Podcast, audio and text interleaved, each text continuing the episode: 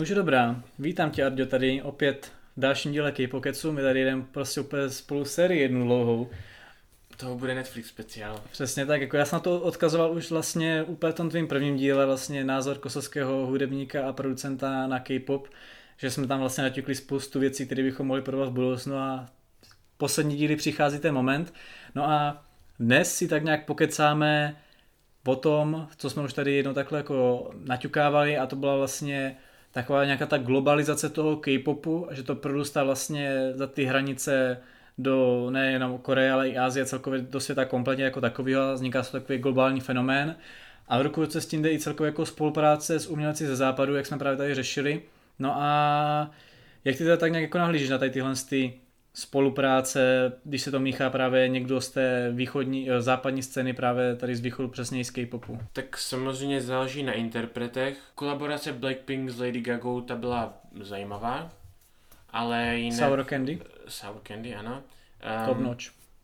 uh, ale jinak mi přijde, že jako z hlediska samozřejmě mediální, jakého mediálního je to z pohledu jak kdyby K-popu je to asi výhodný, nebo jako určitě do nějaké míry, protože se to globalizuje. Globalizace znamená, um, že o tom ví víc lidí, víc lidí znamená víc peněz.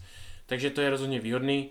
Um, pro ty interprety samotný je to určitě jakýsi obzvláštění, takže je to asi taky výhodný, ale jinak mi to celkově přijde, že většinou ty kolaborace nepřináší asi nic moc nového, což je jako celkem zajímavý, že by člověk čekal asi že když to bude taková kolaborace dvou různých světů, tak jako mohlo by. Samozřejmě ten potenciál tam je velký, um, ale tam jde o to, že interpreti častokrát nejs, jakože západní nejsou zase tak specif, specifičtí jako svoji Třeba jako kombinace Taylor Swift jako za své country doby uh, s K-popovou skupinou, to si myslím, že by bylo zajímavý.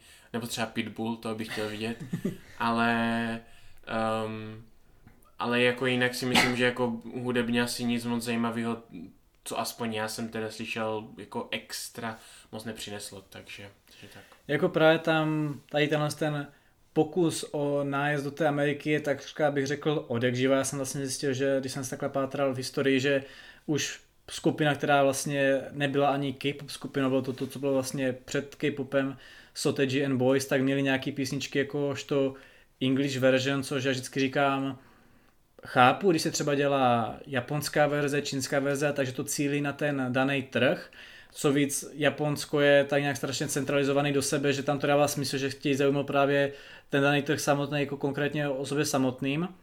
Ovšem, když se podá jako English version, tak anglicky se mluví jakože celosvětově to je jedna věc, ale jakož to mateřštinu to nemají jenom američani, ale i angličani, i v Austrálii a možná ještě někde jinde, to jsem dal takový tři ty, ty nejtypičtější příklady. A proto mi to přijde takový, že to necílí konkrétně na daný trh, danou zemi, který by byl něčím specifický, něčím takový svůj, jak je to třeba s tím japonským v případě v Číně nebo v něčem jiným, ale takový, jako kdyby meziřádky mezi, mezi říkali, hele, my chceme být strašně slavní, což jak to podat, už když bych se to bralo jenom jako, jo, ono vlastně, on ten zlatý důl té slávy je holta Amerika, chtě nechtě, co se týče jako produkce i mimo hudbu v čemkoliv, takže ono snažit se prorazit tam jako stranou peněžního, uh, peněžního myšlení jako smysl má.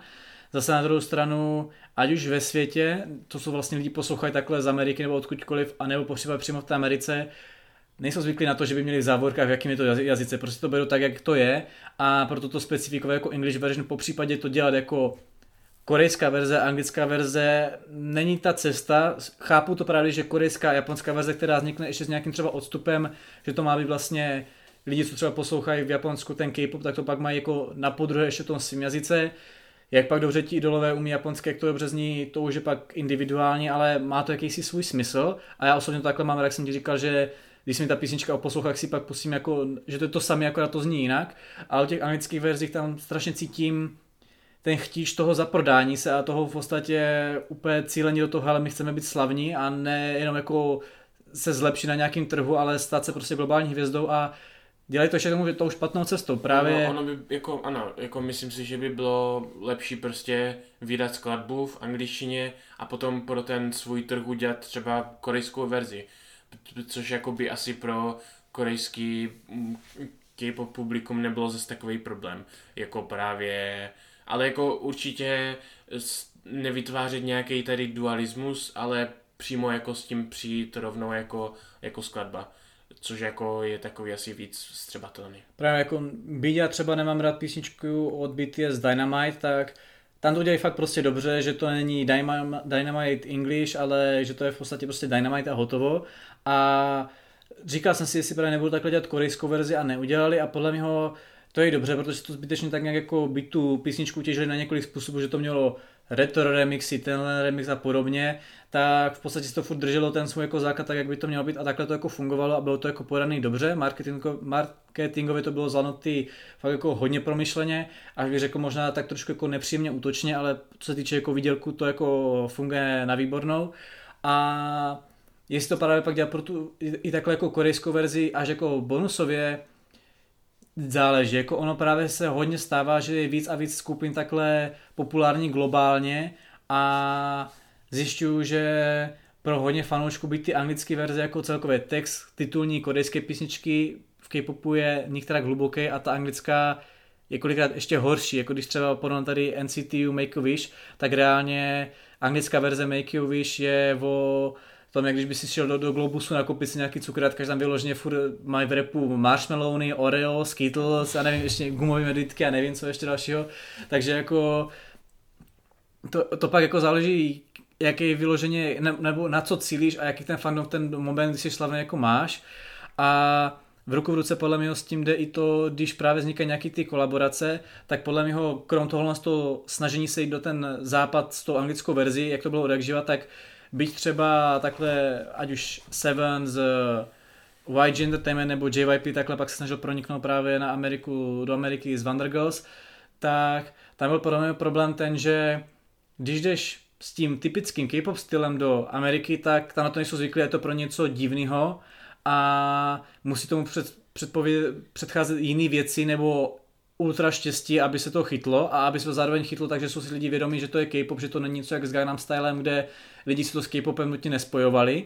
Tudíž tam to jako nikoho nezajímalo, by, měli prostě třeba, byli předskokaný Jonas Brothers, tak jako úplně to nebylo ono. A pak když udělali třeba tu písničku s Akonem, tak to zase bylo, že to nezajímalo podle mého jejich fanoušky, protože to byla strašně dělaná písnička jak ze západu a pro koho to pak je. V západu svůj fandom nemáš, a tím, že kompletně změníš svůj styl, tak ztratíš vlastně ty zájemce, co jsi měl do té doby, že? takže ta písnička pak je taková strašně ní, jako mě nikoho to necílí, není to víceméně pro nikoho a není tam potenciál, aby to jako někoho zaujalo, že jo. Tudíž jako to bych právě řekl, že dříve byly problémy té kolaborace s tím, že se snažili, nebo i dneska to třeba takový hezký příklad jsou skupina Monster která to takhle jako v Americe tu svou nějakou dráhu má, ale je strašně odlišná ta jejich kariéra v Americe hudební a ta v Koreji, ale proto bych řekl, že to, jak ty říkal, nepřineslo nic nového skrz to, že buď to byly případy toho, že vlastně se snažili tam spát K-pop, který v podstatě ještě nebyl v moment toho, aby tam byl schopen se prosadit tak, jak dnes. Po případě tam šli s tím, že budou dělat prostě čistě pop, což nikoho nezajímalo, protože tam mají ti fanoušci popu na západě svoje umělce, proč by se zajímali o nějaký tady nováčky, co přišli z Koreje. Po případě když pak teda nevznikaly anglické verze a snažili si o nějaký ty kolaborace, tak vznikaly takové hlouposti, jako třeba to mělo hodně být, že měli písničku Idol, která byla čistě Idol a pak featuring Nicki Minaj version. A ano, mi se líbí ty a pasáž ten Nicki Minaj, takže já si radši pustím tu Nicki Minaj version, ale samozřejmě logicky pro ty jejich fanoušky je zajímavější čistě ta jako originální písnička, kde mají jenom ty svoje umělce, že tudíž proto bych řekl, že takovým krásným příkladem je, jak to mají třeba Losiento, nebo jak to je v Losiento od Chupa Junior z Leslie Grace, kde to ještě vlastně ruku v ruce jde s tím, jak oni dělali ten latino styl, že to tomu prostě na, krásně napomohlo a že ona tam ta, na tom featuringu není jak takový hopík, co se tam jenom tak objeví a pak zase zmizí, ale že tam vyloženě tou písničkou je propletená a je to jenom v té dané verzi, nebo aspoň takhle v klipu, a pak je ještě verze jakože čistě, kde oni ten featuring jako nemají, nebo mají na featuring eh, vlastně holčiny z kart, ty vlastně už kart znáš, protože když tím vystupovali v Koreji, tak nechtěli nebo nemohli furt po Leslie, aby tam za nima dolítávala, ale na klip by to takhle udělané jako jednotně.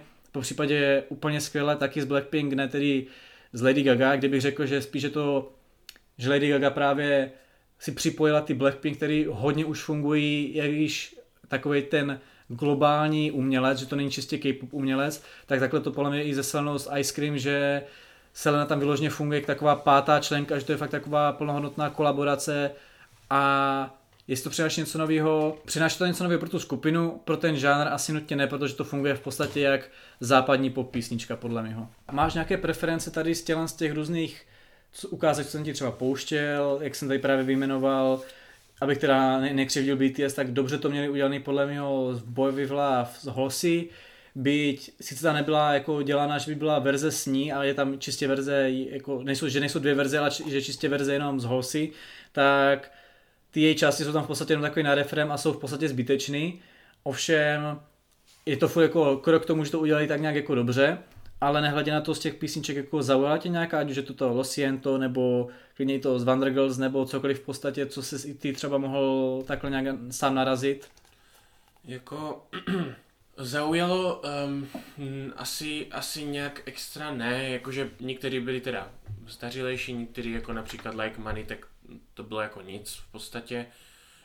Um, tak, um, tak jako nějak mě asi nezaujali. Zaujal mě teda koncept um, KDA, um, nejenom jako koncept, ale jako i hudební je to takový hodně um, dravý. Má to asi potenciál do budoucna, um, tož uvidíme, co se z toho vyvine. Jako já to tady často omílám, že je strašně podstatný, jak se teďka K-pop jako vyvine, že vůbec bych se nedivil, kdyby K-pop se tu svou globalizaci tak nějak přetavil v to, že to stále bude mít jakýsi svoje kořeny v tom K-popu, ale bude to nemyslím teďka jazykovou stránkou, ale celkově svým působením hodně blízko prostě čistě popu jako takovýmu, že to právě ten dopad té globalizace, té westernizace na to bude mít takový, že už to nebude až zase tak odlišný, po případě, kdybychom se dostali do fáze v životě, že bude úplně běžný, že v Americe budou fungovat K-pop skupiny jako takový a že, jak jsem ti tady říkal, třeba případ s tím Simonem Cowlem, že má nějaký nápad na nějakou takovou globální skupinu.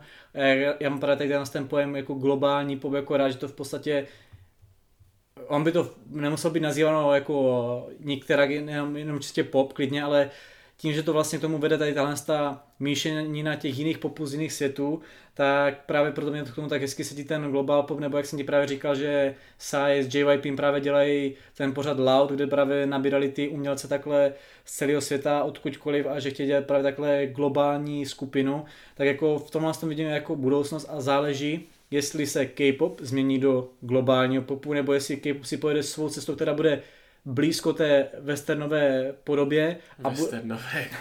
a, nebo západní podobě a ještě tomu bude existovat nějaký pojem global pop, jako strašně tady z těch kolaborací a spoluprácí záleží a celé tomu, tohle z tomu vývinu toho K-popu, jak se to teda jako dopadne, jde hezky vidět to, právě to jsem teďka objevil nedávno, že poslední vydané album Shona Mendese je dělaný jako K-pop album, jak třeba asi máš prostě, víš, jak vypadá jako CDčka, že to je v podstatě za prostě CDčko, máš tam napsané, jaké jsou tam písničky, to nějak přebalený, ale tím to hasne.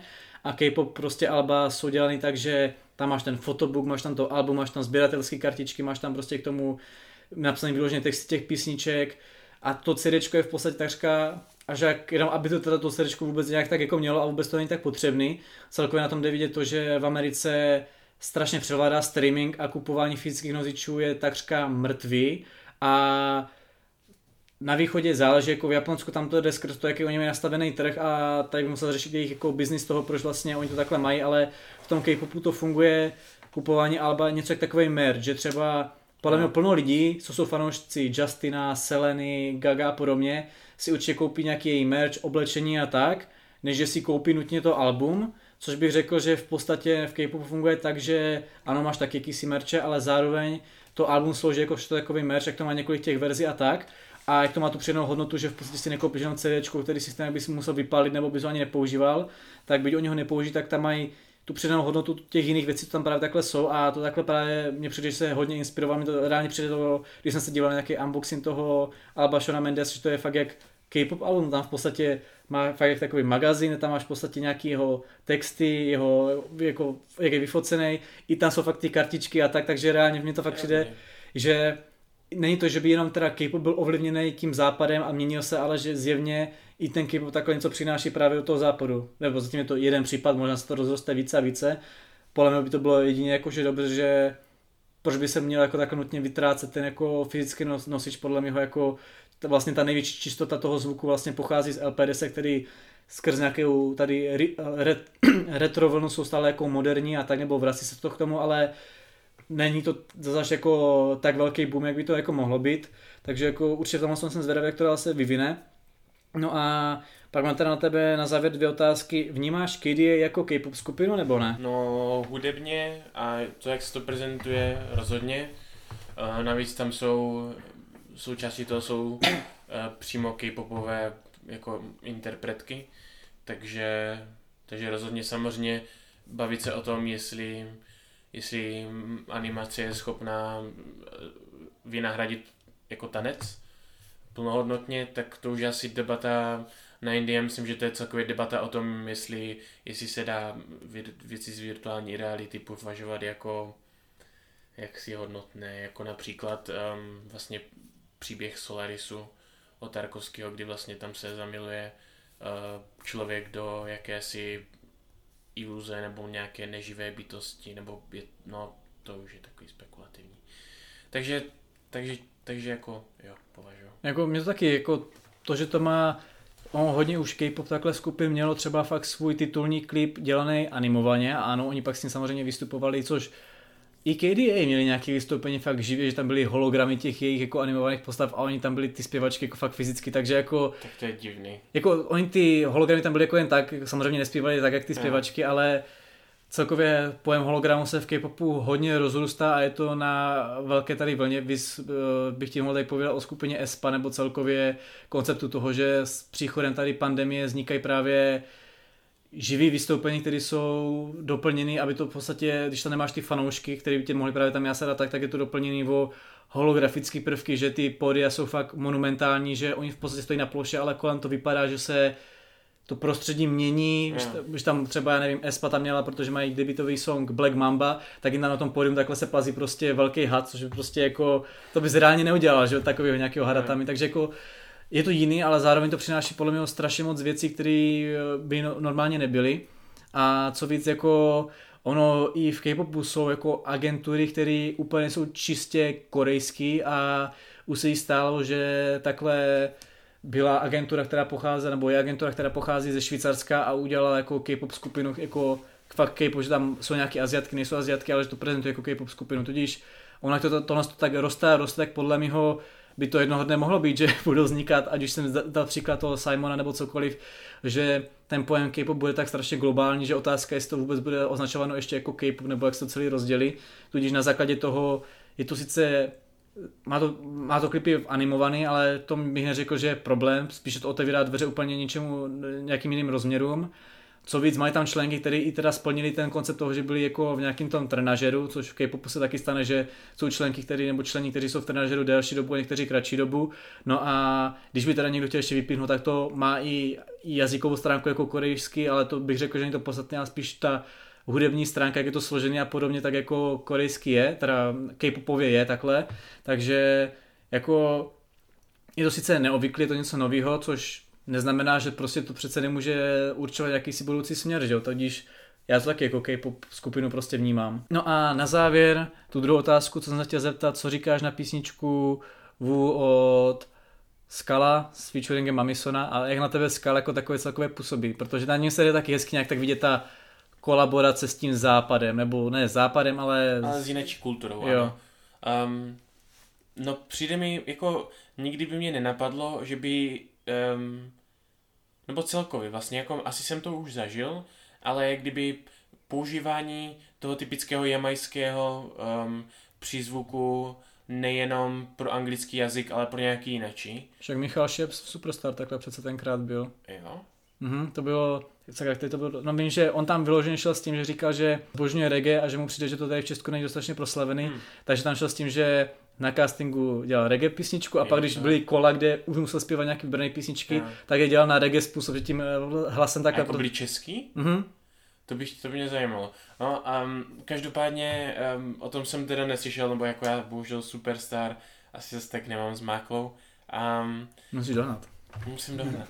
Um, ale jako to, takže už jenom tady tohle jakože, že někdo bude repovat, lomeno zpívat korejsky s jamajským přízvukem, um, prostě když zpívá prostě jako reggae, který je ještě do toho takový hodně jako repový, tak um, je to, je to bizarní, ale jako funguje Ještě to. mám tam do toho, že jo? To je Mamison, taková ta... to je taková ano. Um, je to bizarní, um, ale jako um, asi to není jako vůbec špatný. Uh, jako, z, jako na to, jak bizarně to zní, tak jako co se týče nějaké celistvosti nebo to, jak je to dobře zvládlý, tak uh, to jako rozhodně je. A Mamison je tam samozřejmě jako barec.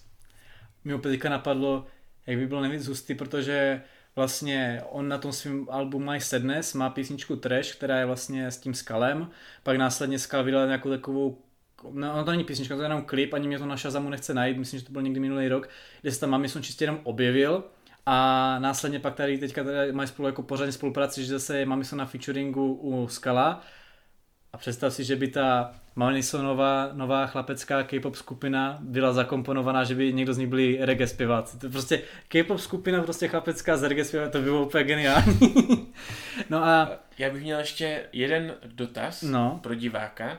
Já nevím, jestli, jestli třeba jako, um, jestli vůbec jako tento divák uh, se ještě um, objeví, jakožto um, divák tvého kanálu posluchač? a posluchač, ano, posluchač, já se omlouvám, to jsou ty, to jsou ty nečí termíny. To jsou ty YouTube. A to jsou ty YouTube. Uh, chtěl jsem se zeptat, uživatele BB, neboli BB, um, když vlastně psal um, k videu uh, k 30. dílu K-Pokecu a komentář začíná, asi se odkazuje na Michaela Jacksona, známý byl, protože začínala hudna, předpokládám, že hudba, a on ji udělal jepší.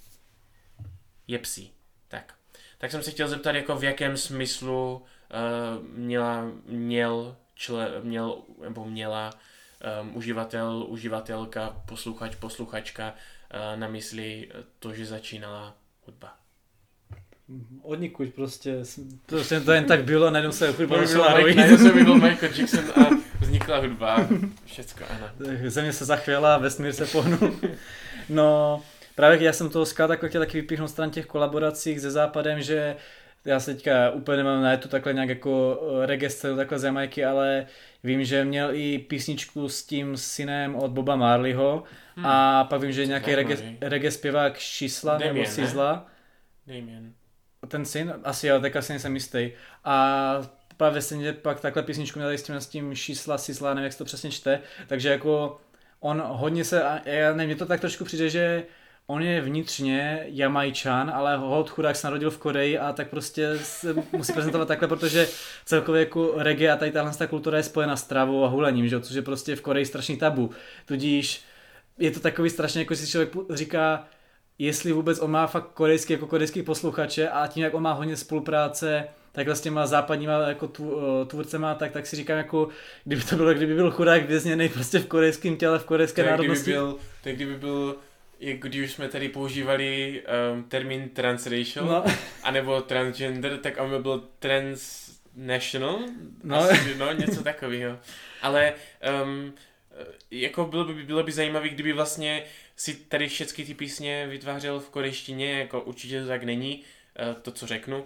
A, a přitom jako neměl žádné korejské posluchač, posluchače a poslouchali by ho jenom lidi prostě, neříkám nutně z Jamajky, ale jako z jinečích koutů uh, téhle planety. jako tě, těžko říct, to já zase to to nemám a vůbec to nejsem schopen takhle nějak odhadnout. Každopádně to už je všechno, zase žádné otázky nemáme, my se s vámi loučíme. Čau. Čau.